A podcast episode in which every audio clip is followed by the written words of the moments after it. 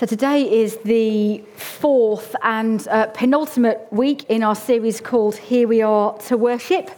If you are a regular, you'll have joined in with this with us over recent weeks. And we've been looking at our corporate life together, our corporate worship life together, and our gathered times when we meet like this. And uh, the heart behind the series really has been that when we look at the New Testament, it's full of examples of believers meeting together and experiencing the presence and power of God. Holy Spirit, you are welcome here as the kind of heart cry of the New Testament Christians meeting together. And we've been thinking about what that looks like. We've been wanting to lean in a bit more to experiencing more of God's Spirit in our own lives and in our meetings. And uh, just as a recap, so far in this series, we've covered these themes. We've thought about what is worship. Uh, we've had a session on empowered by God, being filled with the Holy Spirit.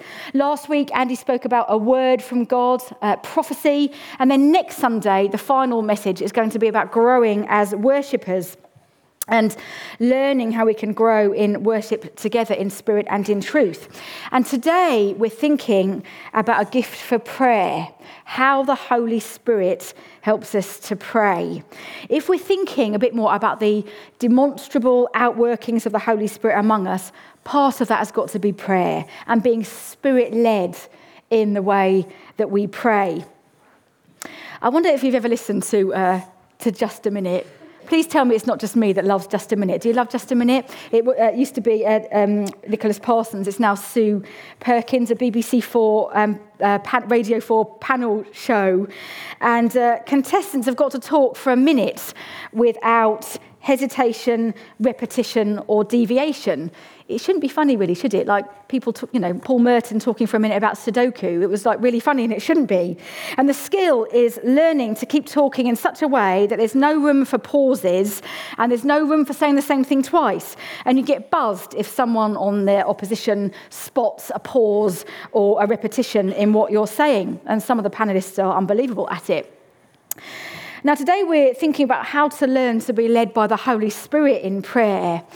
And I was mulling on the fact that it is the exact opposite of just a minute. Holy Spirit led prayer is less about lots of words, filling a space with no gaps at all, and more about leaving lots of space with plenty of gaps, ums and ahs are allowed, plenty of deviation and repetition if needed. Instead of speaking continuously for a minute, we're saying, Holy Spirit, come into this minute. How do you want to lead this minute? What do you want to say in this minute? The Holy Spirit has a vital role to play in prayer. We can think that prayer is just about us kind of communicating with God, but our prayer lives could come alive if we understood more about the Spirit's work in prayer. And that's what I want to unpack for us together today. We're thinking about how do we seek God in a non agendered way? How do we make space for Him to move and to lead us in prayer? How does the Holy Spirit help us to pray?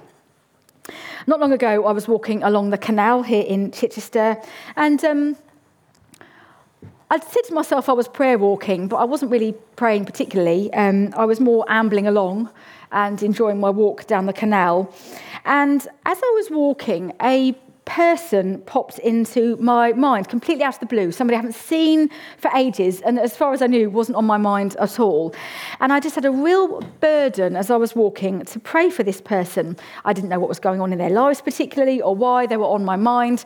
So I just decided to pray that God would be close to them and protect them and to help them. And it was a real burden. I, was, I started to pray out loud, trying to avoid dog walkers who think you're really odd. And I remember somebody like jogging past me and, yeah, being a bit embarrassed. But anyway, uh, just praying for this particular person that God had burdened me for.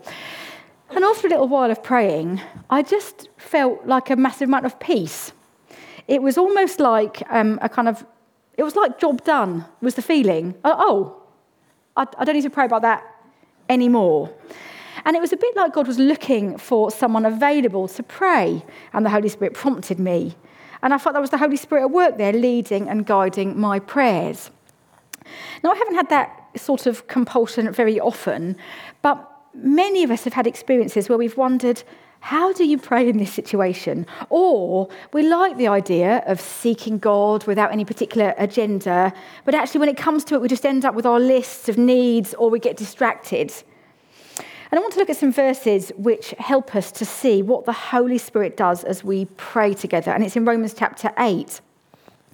I shared really briefly about these verses on the 1st of January in the evening when we had a prayer time, uh, just briefly, but I found them very helpful about this subject, and I want to just unpack them a bit more with us. Turn to it if you'd like to.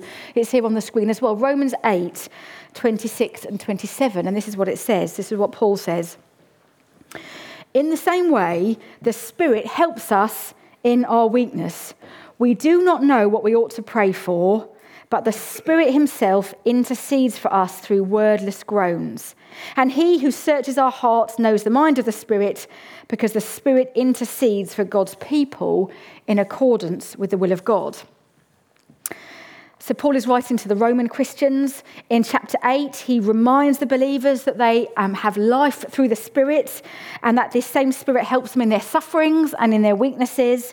And then he moves on from a general description of the Spirit's work and focuses on a specific way in which he helps us, and that is in prayer.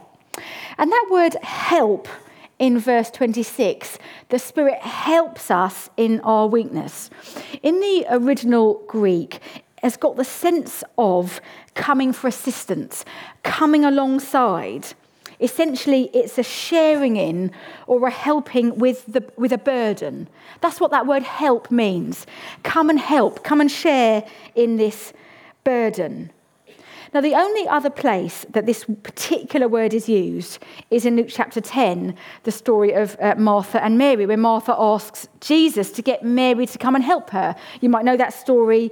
Martha's really cheesed off that all Mary's doing is sitting at Jesus' feet, and she wants, she wants her to come and lend a hand. Luke 10, verse 40, Martha was distracted by all the preparations that had to be made.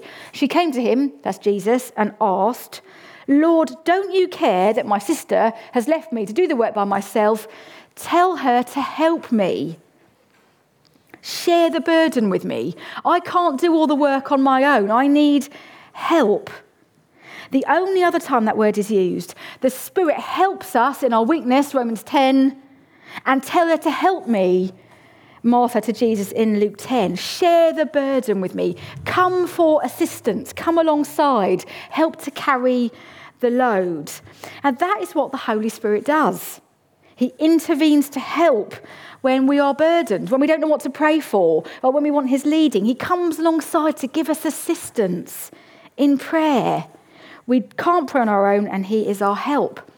And in those Romans verses, Paul lists some of the ways that He helps us. As we've said, He shares the burden. Incredibly liberating he shares the burden of prayer. When I'm walking along feeling burdened for a person, when we're praying about Turkey and Syria and don't know what to pray, when we're concerned for someone in our family, the Holy Spirit shares the burden. Come and help us, Lord. He helps us in our weakness. He intercedes for us, speaking to God on our behalf. He doesn't just come and help us to pray, He prays for us. A go between, petitioning for us. We don't know what to pray. And so he prays for us. Those verses talk about wordless groans, probably best translated as the prayers which the Spirit helps us to make, which are beyond our own articulation. Holy Spirit prayers on our behalf, beyond what we can put into words. And He steers our prayers to God's will. God knows our heart. The Holy Spirit is good at weeding, and He sifts out our praying and steers us to pray in line with God's will.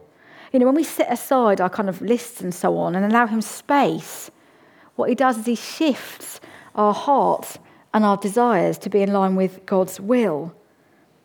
So the Holy Spirit shares the burden of prayer. He helps us, He comes alongside, He prays through us, and He steers our hearts and our minds. Now, in practice, that will look different at different times. But I want to mention three ways, three practical ways that this might play out in our praying. It's no good hearing what the Bible says about prayer without thinking, what does this actually look like in my prayer life? And I want to share three ways this might help that I personally have found helpful in my own praying, and about what it might look like to pray on our own, but also when we lean into the Holy Spirit in prayer together as well. And the first is to do with seeing where our prayers lead setting aside some conscious times of non-agenda prayer. Now, I don't want to knock, you know, lists and, and journals and frameworks for prayer. I use all of those as well, and they're really invaluable and helpful. But this is a different kind of praying. And I've tried to make some conscious choices to make space to do this, some, some non agenda prayer. And it could look like a whole number of things, and then see where prayer leads you. It might start with worship, and then seeing where that leads. Not necessarily talking, but, but mulling and in and out of, of praise and prayer and quiet. Personally, I find prayer walking quite helpful. Um, I get distracted really easily, and there's something about the kind of visual stimulus and the moving that helps me. Others of you may find this sort of prayer at home in the quiet more helpful for you. And it's also quite common for me when I'm praying for somebody in a kind of gathered meeting situation to find that my prayers have taken me in a particular direction. I prayed with somebody last Sunday, for example, about something quite specific. And I found myself praying about that specific thing. And then I just felt like I wanted to pray about something else that I had a, a hunch was related. And in fact, I think I said to the person, We're praying about this. But I just sense the Lord wants us to pray about this, and that's connected somehow. And that really seemed to resonate with the person that I was praying with. Being open to where your prayers might lead, not just talking all the time. Have you had that experience where someone prays for you? And, and, and rather than bring you to Jesus, they, they just sort of talk a lot and narrate a whole bunch of praying, good stuff. But actually, this is about making a space for the Holy Spirit to come and be present in that moment when we're praying. Come, Holy Spirit, you are welcome here. How shall we pray? Oh, I wonder where my prayers are leading me as we pray together. Does that resonate? What's God saying and doing? It's less just a minute, and I'm going to pray for you, and I'm not going to deviate, and I'm not going to pause. No repetition allowed. It's, Lord, how can we pray here? How do you want to lead us in prayer? Seeing where prayer leads. That's the first thing. The second thing to do is to do, is to do with nudges and um, promptings, learning to trust the promptings that we get. Um, but more than that, being willing to share them where appropriate. This links a bit with last week's teaching on prophecy as well. We might get a, a scripture that just has a bit more weight to it somehow, uh, that needs to be shared in a, in a meeting or, or, for a person or uh, possibly for ourselves that we can use in prayer. God puts a, a word or a person or a picture in our minds for us to turn to prayer. Last Sunday, if you were here, you'll remember that Liz New was with us. Um, Liz New is working with Interserve, serving the Muslim community up north, and an incredible incarnational ministry of 31 years living and loving and serving alongside mostly Muslim women. And in the evening service, she asked us to pray particularly for a, a family um, who had been put under a curse. And she mentioned this from the front here and asked us to pray. Now, not knowing any of that, um, earlier in the week, Steph Lunn, who's happy for me to share this story with you, had a dream earlier in the week before last Sunday. And she said it was a really dark and unsettling dream. She said, in her words, she said there was, there was no Jesus in it. It was really dark, a dark dream. And in the dream was uh, somebody who, as the dream progressed, was set free from a curse. Now, I didn't know what that meant, felt a bit um, burdened by it, and just kind of held that. And she, of course, came to church on Sunday evening. She's sitting where you are. And she hears Liz New sharing, please pray for this family being held under the darkness of a curse. And she gets that quickening in her spirit that, oh my goodness, that dream perhaps was about that. And she came to share it with me. And I joined her up with Liz, and we joined up the dots. And she ended up praying with Liz for this family under a curse. And that praying had more weight to it and more faith about it because God had prompted her in the week. She was really encouraged that God had prompted her. Liz was really encouraged that God knew about this person with a curse.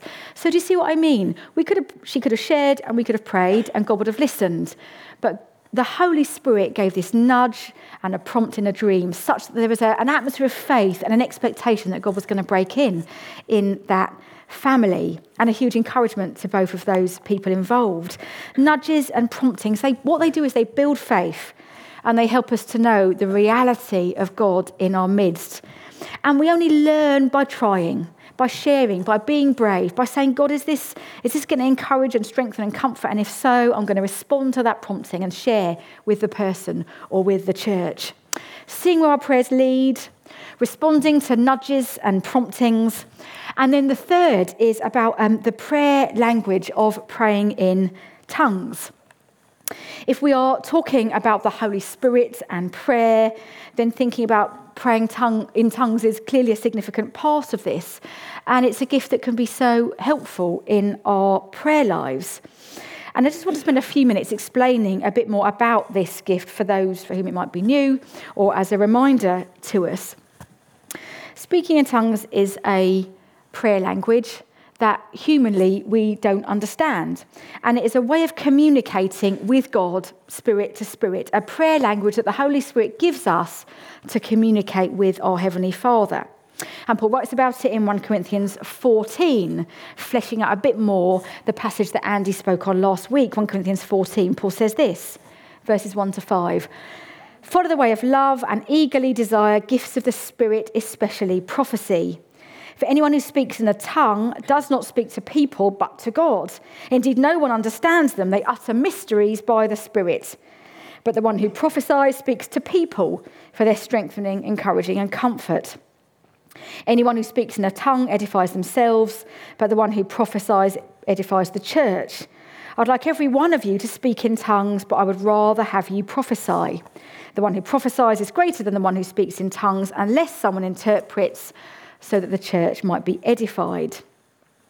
So let's just clarify some of that. You can see from these verses that, first of all, it's a prayer language. Speaking in tongues is a prayer language. Verse 2 anyone who speaks in a tongue does not speak to people but to God. So it's prayer to God.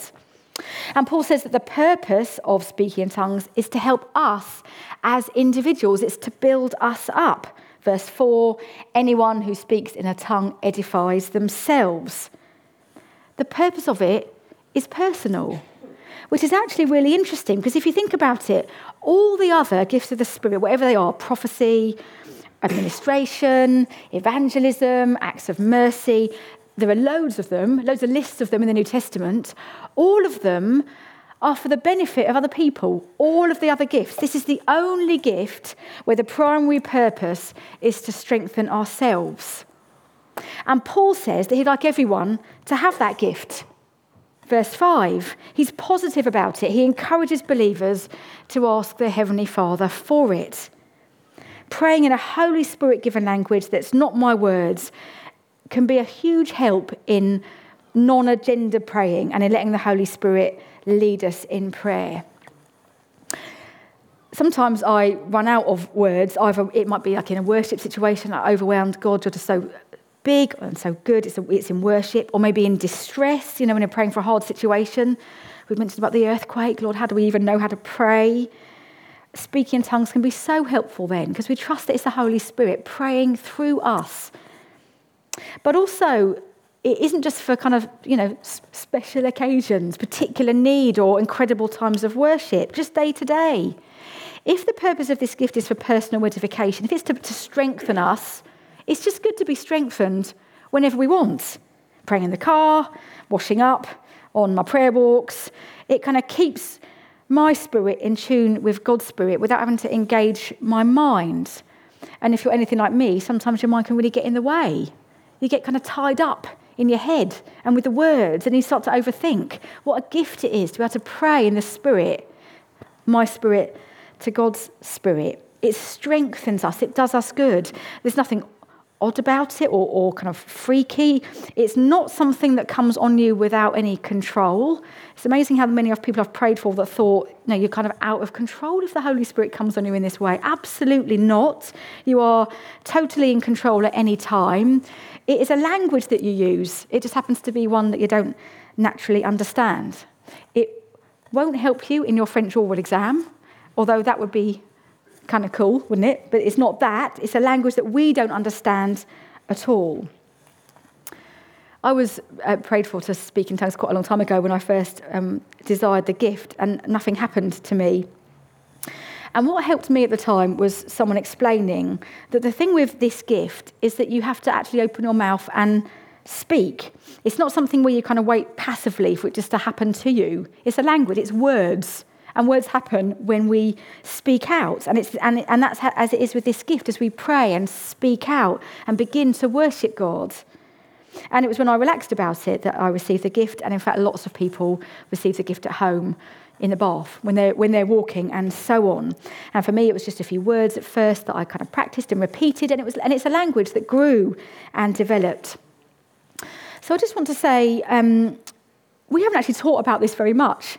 But if, if God has given a gift, which is the only gift that is for our personal benefit, it's a good thing to have. Now, if you're not fussed about it, no problem. But if you would like this gift, ask God for it. Not having it does not mean that you are a lesser Christian or that God doesn't love you as much. Of course not. And of course, these are grace gifts that He gives as He chooses. But in my experience, and especially because it is a gift that is for us, God, as a good father, gives it to those who ask. And I sense that sometimes we need help receiving the gift more than God not wanting to give it. I think He wants to give it. Sometimes the struggle is with us receiving it rather than the other way around. And we're going to be praying together about a whole number of things during the worship at the end. And um, if, if it's for you, you can ask, Holy Spirit, you are welcome here. With this gift, give me this gift if you'd like it. And if you want more clarification about that or for us to pray for you, I'd love to help you into that if it's something you'd like. Now, if we're talking about um, here we are to worship and gathered um, worship times, it's probably important to say something briefly too about um, another gift, along with praying in tongues privately, which is about using this gift in public, which Paul also writes in chapter 14, reminder of verse 5. Uh, the one who prophesies is greater than one who speaks in tongues, unless someone interprets so that the church may be edified.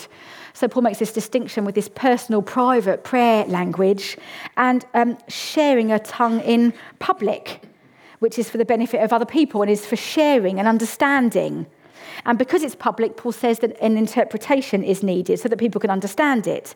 Paul talks about orderly worship a bit later on in 1 Corinthians 14. This is verse 26 about the need for interpretation.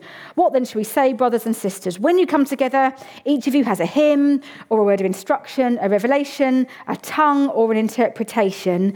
Everything must be done so that the church may be built up. If anyone speaks in a tongue, two or at most three should speak one at a time, and someone must interpret. If there's no interpreter, the speaker should keep quiet in the church and speak to himself and to God. So if a tongue is shared, we wait for the interpretation. Now, it's worth saying that um, when, when Paul was writing, there was a whole bunch of disorder in the church in Corinth. You know, they were kind of over the top charismatics. And so what Paul's writing to, to is he's kind of reining them in. He's like, calm down, everybody. This is good and everything, but just calm down. We need a bit more order. I would dare to suggest, if he was writing to 20th century Chichester, he would not be saying, calm down. He'd be saying, come on, everybody. So we need to read the kind of order the, with the right understanding that Paul exhorts people to experience and express spiritual gifts. And if he was writing to us, he'd be saying, use these gifts in an orderly way, yes, but don't hold back. So, as well as seeking the personal gift of this prayer language for our, our, own private use, let's be open to using it in our gathered meetings as well. Three things that might be helpful and shed a bit more about one for your understanding about what the Bible says about that. Let's come to land and spend some time in prayer. We want to grow in allowing the Holy Spirit to help us pray.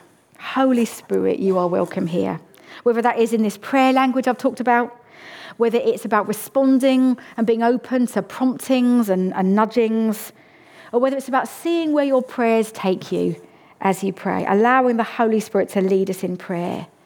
Remember, we started. The Holy Spirit helps us in our weakness. Martha to Jesus, get her to help me. Help. Come and bring assistance. Come alongside. Come and share the burden the Holy Spirit comes alongside for assistance in prayer. And he prays through us and he leads us. And I just think that's really exciting. The New Testament is full of examples of gathered believers experiencing the presence and power of God together. And Paul encourages the believers to seek more of the Holy Spirit and to expect Him to be at work in their meetings. I've been so blessed over the last week or two hearing stories about people who were prayed for to be filled with the Spirit and God has really touched them. People have been emailing me in senses and prophecies of what God has been saying. I've noticed people praying a lot more for each other at the end of our gatherings and an openness to what God is doing among us. Let's lean in to what the Holy Spirit wants to do as we pray and then we can be blessed through his grace in this place of encounter. Is there an amen to that? Amen. Amen.